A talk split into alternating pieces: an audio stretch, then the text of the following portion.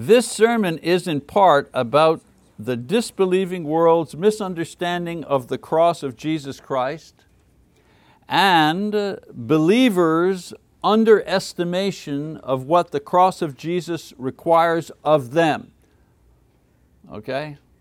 It's about what the world thinks of the cross and it's about what believers don't understand about the cross. Okay? All right, so, for example, one Christmas not very long ago, see that picture? It's not too clear, it's a snapshot. Do you see what it is? What is it? What about Santa? He's crucified. Actually, if you look close enough, there's like little nails and a little bit of blood you know? It's Santa Claus crucified on a cross and this here is in the window of a department store in Tokyo, Japan. Okay? So one Christmas, a department store in Tokyo, Japan tried to mix all the elements of Christianity and Christmas into one of their window displays and this is what they came up with. Santa Claus nailed to a cross. Talk about misunderstanding of the significance of the cross. Their ignorance led them to blasphemy. You want to see blasphemy in a, in a photograph? There's blasphemy in a photograph. Then there's the rejection and disbelief of the world captured in a cartoon. And I have to set this one up. This here is a picture taken in Montreal where uh, my wife and I uh, come from. Our children were raised there. Montreal, my hometown in French Canada. It's an island, by the way. Montreal is an island city and in the middle of the city there's like a, like a mountain, okay? And at the top of that mountain there's this cross that you see here, all right? It's 103 feet high, it's like a 10 story uh, cross. Uh, it sits on top of Mount Royal, as I say, a mountain that's located in the center of the city. And if you go up here, there's a, lo a lookout place and you can see all across the city of uh, Montreal. It's very, it's very beautiful. And this cross here is lit up at night. So you can see it from miles around. As you're approaching the city, you know, from miles away, you see the white, you see the cross on the top of Mount uh, Royal. It is meant to highlight and to honor Montreal's Catholic heritage, because Montreal you know, is a Catholic place, and so this was built many years ago to honor uh, you know, the heritage. Okay, this is a cartoon that appeared in the Montreal Gazette newspaper whose point was that Montreal's true religion was hockey, not Christianity. And believe it or not, that's pretty close to the truth. Any of you sports fans out there that know anything about Montreal or know about hockey, Montreal is crazy about hockey. You just you know, hear OU, OSU, you know. well in Montreal, it's all about the Montreal Canadiens. And so I go back, so this picture here combined these two elements. You know, the cross, the history of Montreal's Catholicism, and of course, the Montreal Canadiens, which is close to the truth. This was an example of the world knowing the meaning of the cross but rejecting that meaning in order to make fun of Catholics and their weak faith and hypocrisy when it came to religion. Uh, in other words, uh, Aislin, the, uh, the editor, the guy who did the cartoon was saying, you people talk a lot about your religion, but your true religion is hockey, not Christ. So the blasphemy was worse than uh, Tokyo uh, because the, the artist Aislin who drew the cartoon, he knew exactly what he was doing and he went ahead and did it anyways.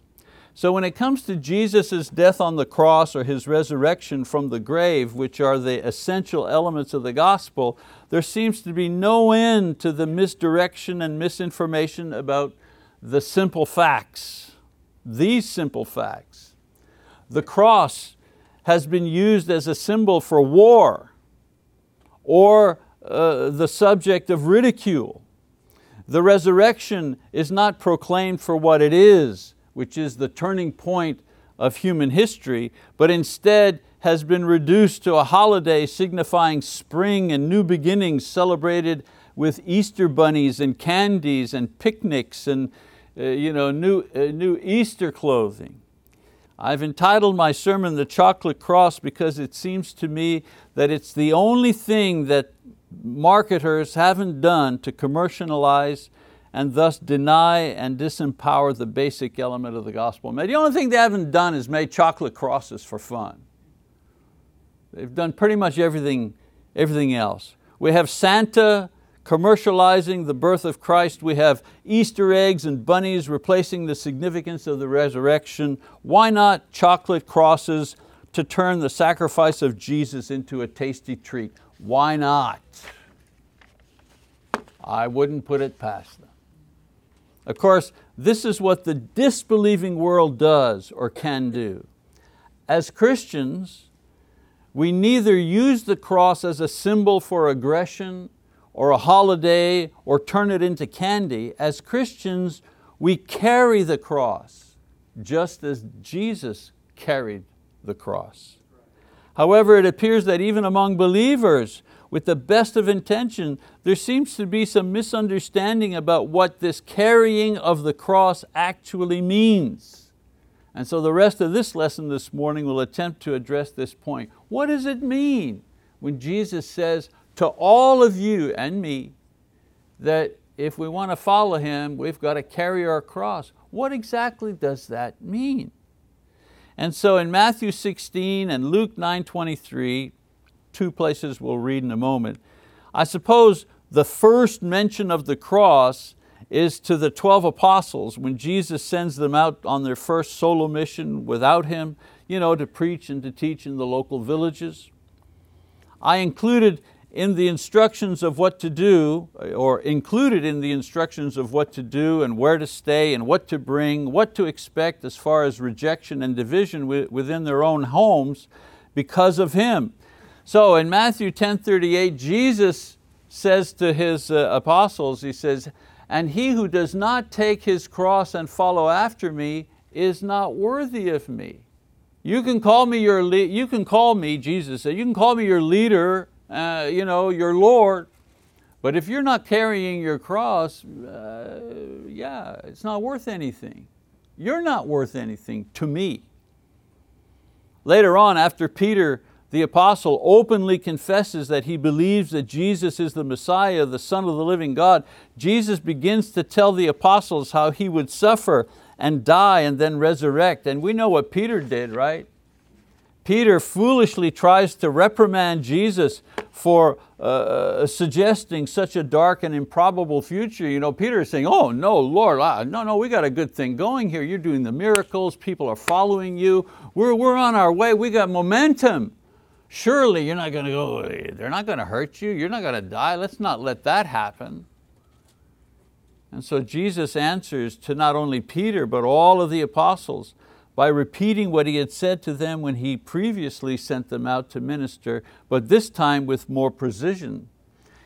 Then Jesus said to his disciples, if anyone wishes to come after me, he must deny himself and take up his cross and follow me, Matthew 16, 24. And then Luke recounts that Jesus uses these same words, this time not only to warn the apostles about the requirements of following Him, but the demands placed on anybody, that's including all of you and me, anybody desiring to be His disciple. Luke this time in Luke 14 says the following, he says, now large crowds were going along with him and he turned and said to them, if anyone comes to me and does not hate his own father and mother and wife and children and brothers and sisters, yes, and even his own life, he cannot be my disciples. Whoever does not carry his own cross and come after me cannot be my disciple. You get the idea? People are excited, he's done a miracle, they're following him thinking, yeah, let's follow this guy, he's a winner. And he stops them, whoa, where are you going, he says to them. Where are you going? Are you following me? No, no, no, no, no, if you want to follow me, you have to pick up your cross first, then you can follow me. just following along, you know, that's, that's not enough. That's not good enough. It seems that Jesus described the experience of being His disciple by using this metaphor of, car of carrying a cross. A disciple, who is a disciple? Well, he's the one that carries the cross. Now we know it was a metaphor, a symbol, because the early apostles did not carry around a wooden cross as a mark of their discipleship. It was a phrase that referred to some kind of common experience that all disciples in every age had as a proof of their genuineness.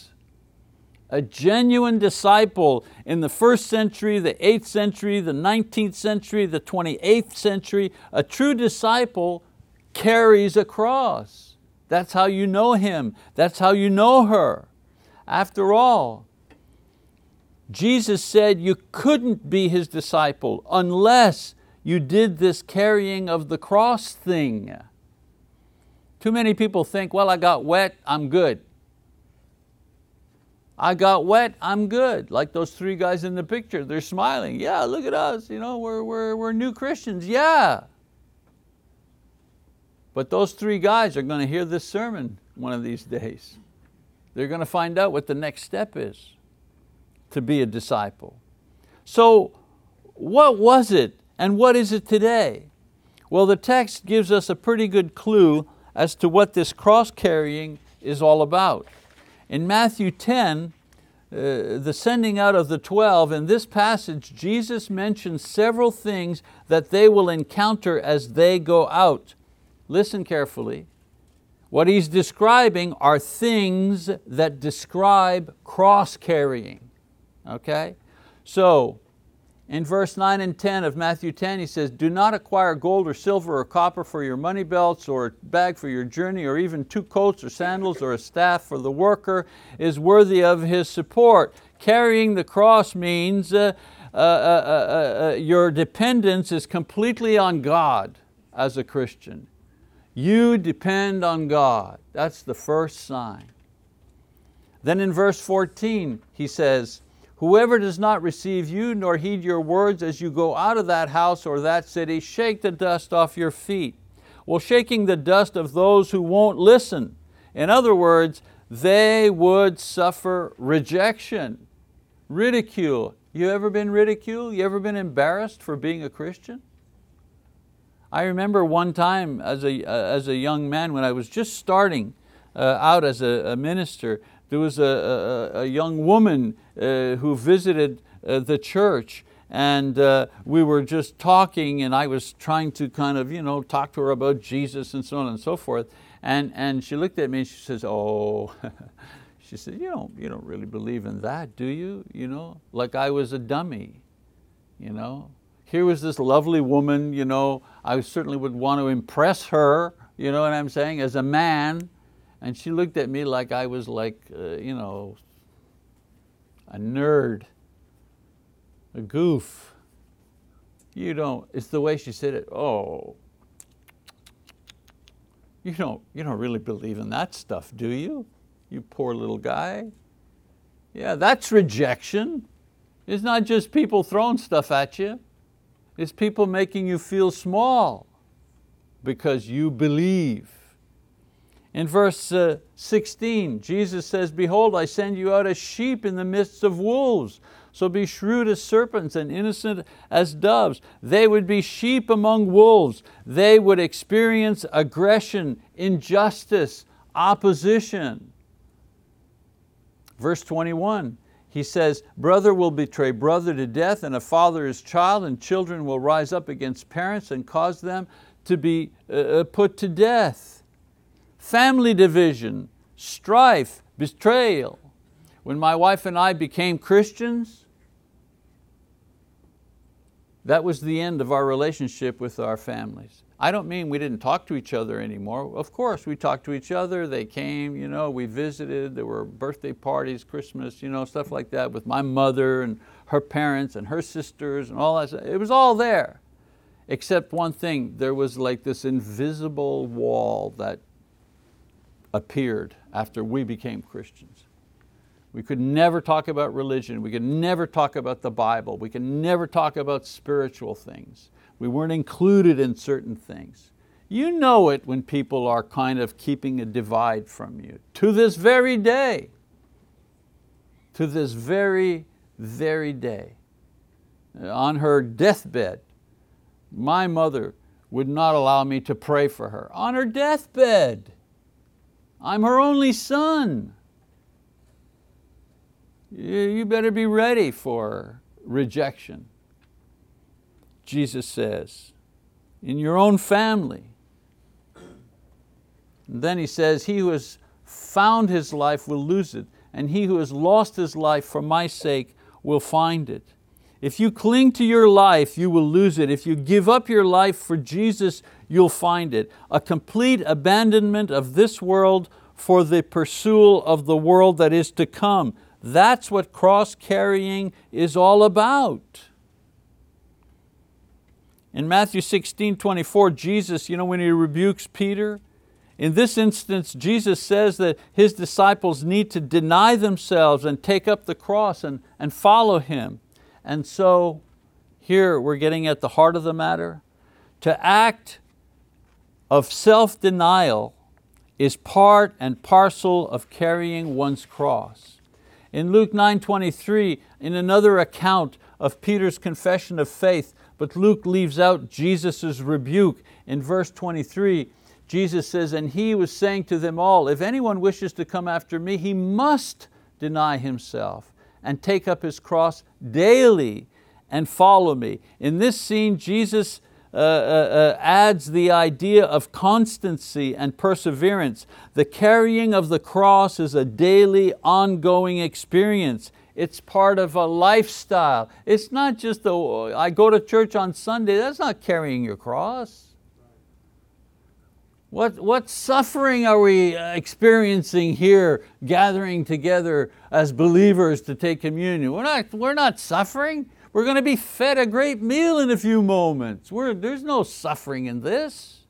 This is the good part. This is the easy part. This is the easy part.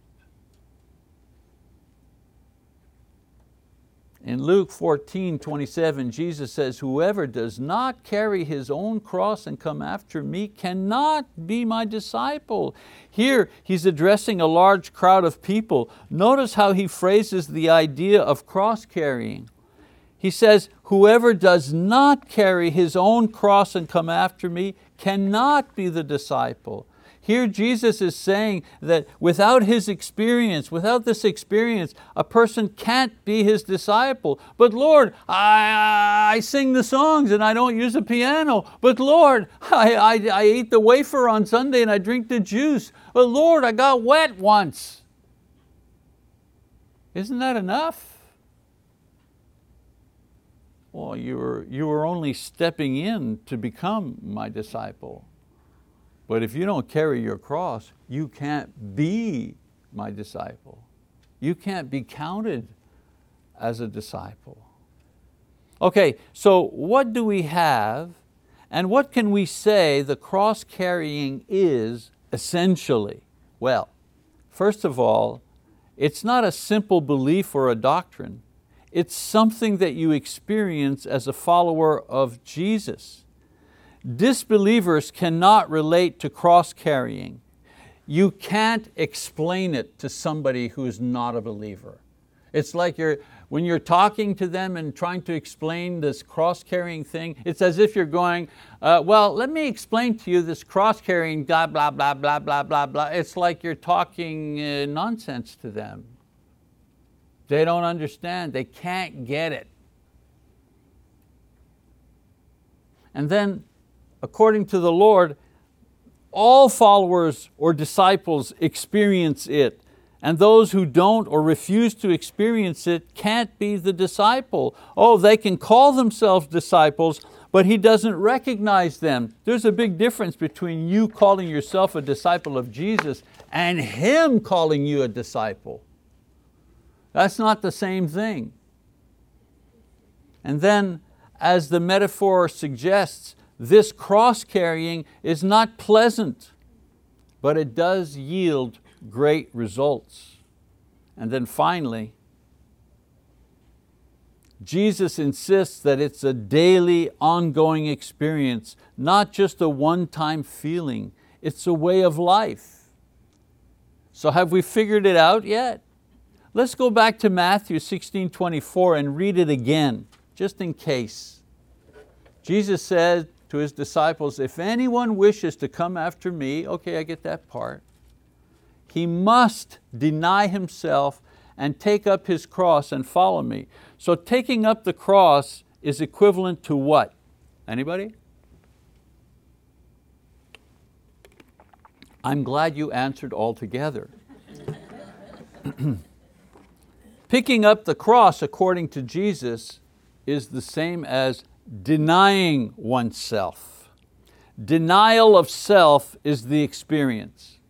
Denial of self is the feeling. The reality of cross carrying, because cross carrying is a metaphor or it's imagery for suffering.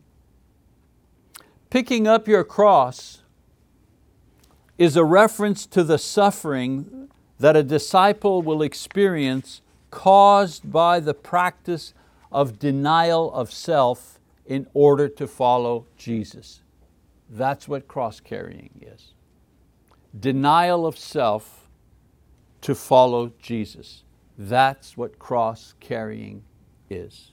As a Christian, a disciple, a follower of Jesus, existing in a sinful body that lives in a sinful world, you will have to experience the denial of self every single day. And that will cause you to suffer. Why? Because you say to your flesh, I'm going to deny what you want right now.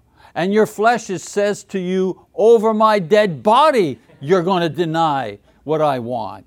And this tug of war continues back and forth every day. It never ends. It never ends. This is the reality of carrying your cross. Your flesh wants to say and do things that your cross carrying spirit will not allow. Now, don't be confused. Cross carrying is not just about suffering. You know, a lot of non-believers suffer terrible things, but their pain is not on account of Jesus, so it's not related to the cross. And denial of self is not the same as self-denial or self-control, where one regulates their consumption of food or even unhealthy practices in order to live a healthier or more moral life. This may help an individual become a better person, but it doesn't qualify as cross-carrying. If you stop eating donuts every morning because you want to lose weight, that's not cross-carrying. Now it's hard to give up donuts every morning. You, know, you drive by the donut place and you want to go in and you deny yourself, but somebody else at work has brought in a dozen uh, donuts uh, and you deny yourself. You know? So that's hard, but that's not cross carrying. That's just you want to be you know, thinner. Yeah. Denying self in the context of cross carrying means the removal of self at the center of one's life and desire and replacing self with the will and the person of Christ. Because most of us have us as the center of our universe. It's about me. it's always about me. Denial of self is, I remove me and I put Jesus at the center of me. And it becomes all about Jesus, not about me. Oh, there's of course some self-control aspect that comes into play here as we deny ourselves the pleasures of the world when we become Christians. But denial of self goes far deeper than the giving up of bad habits like smoking or cursing or whatever. These things are usually the witness that self is being denied and not the essence of self-denial. I would add that people who can't or won't deal with these superficial things simply witness the fact that self is absolutely in charge and the cross hasn't yet been carried in their lives. Let me ask you this, have you ever wondered why Jesus makes this deep demand of those who would become His disciples? Why, why wouldn't He make it easier? Why can't He just let us do what we want to do? Well, the denial of self is necessary because those who follow Jesus will follow Him to the cross. Where do you think we're heading with this Christianity business? We're heading towards the cross as he carried a literal cross that was ultimately used to put him to death, we, through the denial of self, carry our cross that will ultimately result in the death of self as well. What do you think Jesus means when He says the, fo the following? Whoever wishes to save his life will lose it, but whoever loses his life for my sake shall find it. What do you think he means by that in uh, Matthew 16, uh, 25? Well, he's saying that without self-denial, your Christianity is just another religion and it's not a faith that saves you.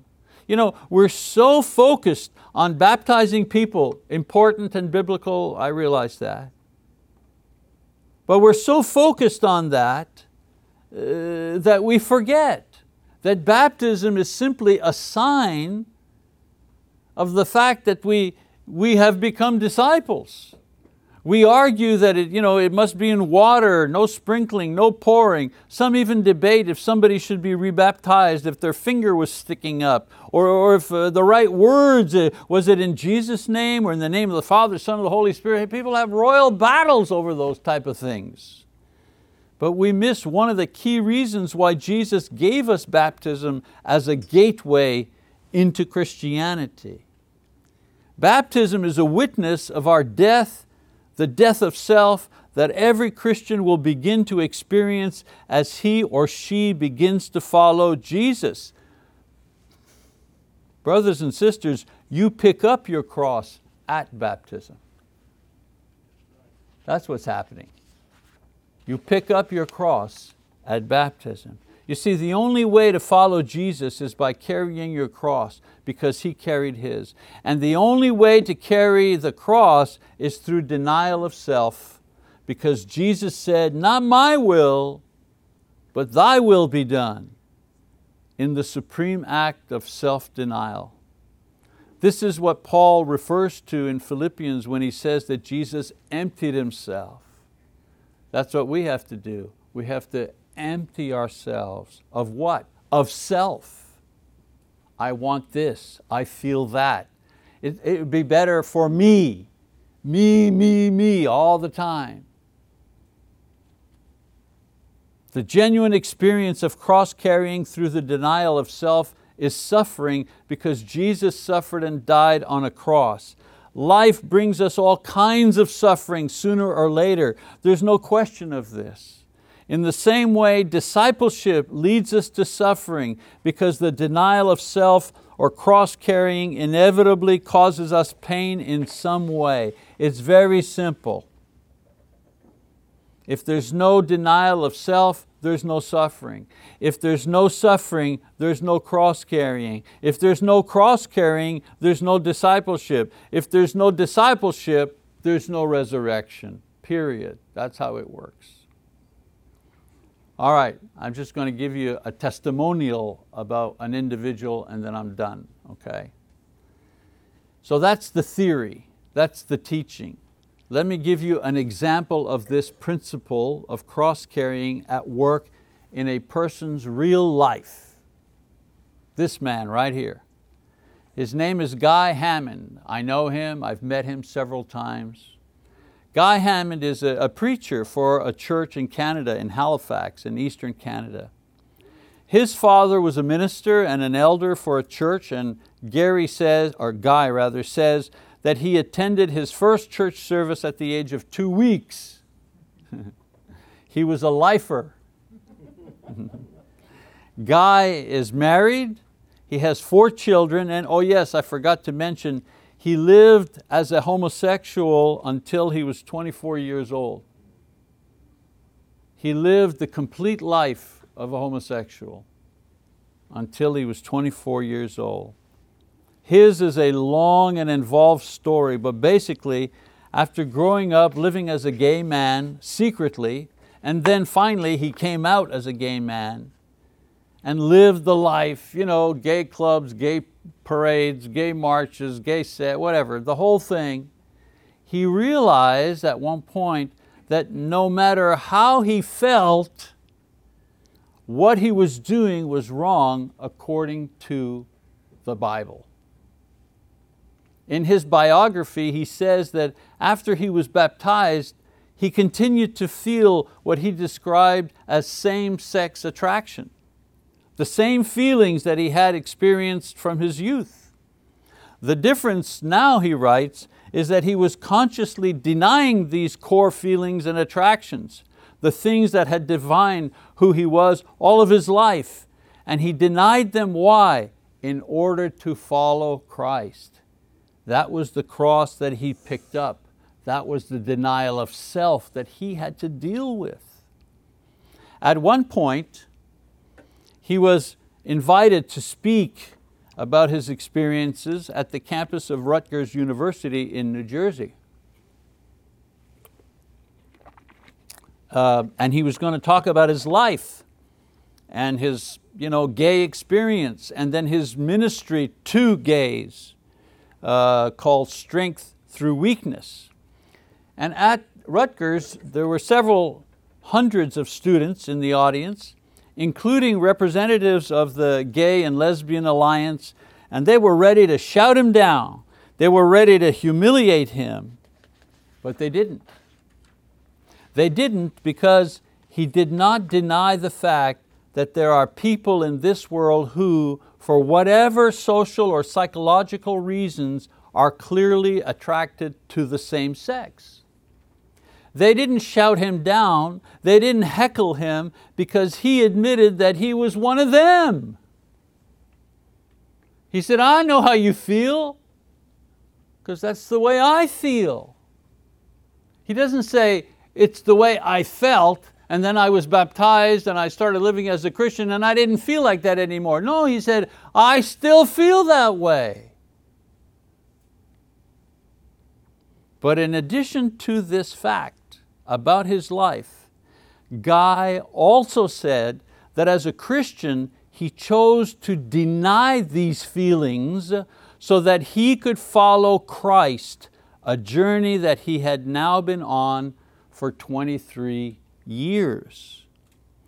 Much of the young, liberal, non-Christian crowd did not agree with him, but they didn't shout him down because, you see, it's hard to ridicule a man who is publicly carrying his cross. Guy said that his choice was not between homosexuality and heterosexuality, his choice was between homosexuality, what he felt, and holiness, what God wanted of him. So he picked up his cross and he followed Jesus. He chose holiness. He chose to deny the feeling and choose the will of God for his life he said in our conversation, he's still, he's married, he has four children, he loves his wife, uh, everything, you know. But he says every once in a while, like an alcoholic, I get these feelings that I have to deal with and deal away with and pray about, so on and so forth. So let's wrap up, shall we? We've covered a lot of territory in this sermon, from a chocolate cross to homosexuality. That's a stretch. it's hard to imagine that this is supposed to be a gospel sermon, but here's the connection. Without the cross, there'd be no resurrection. Without the resurrection, none of uh, us would be here today, nor would we have a hope of eternal life in heaven. And here's the point for each of us if there's no cross carrying in this life, there won't be any resurrecting to the next life with God. Plain and simple. I'm happy to note and remember the resurrection of Christ every Sunday as I share in the Lord's Supper, which is what we will do because God commanded it. I recognize that His resurrection makes my resurrection possible. However, as I contemplate all of this, I am also remembered of the, reminded rather of the equally important fact that like Jesus, I must also be prepared to pick up and carry my cross in order to follow Him into that glory. And brothers and sisters, let me tell you, I have a cross. I have a cross that you don't know about, but I know it.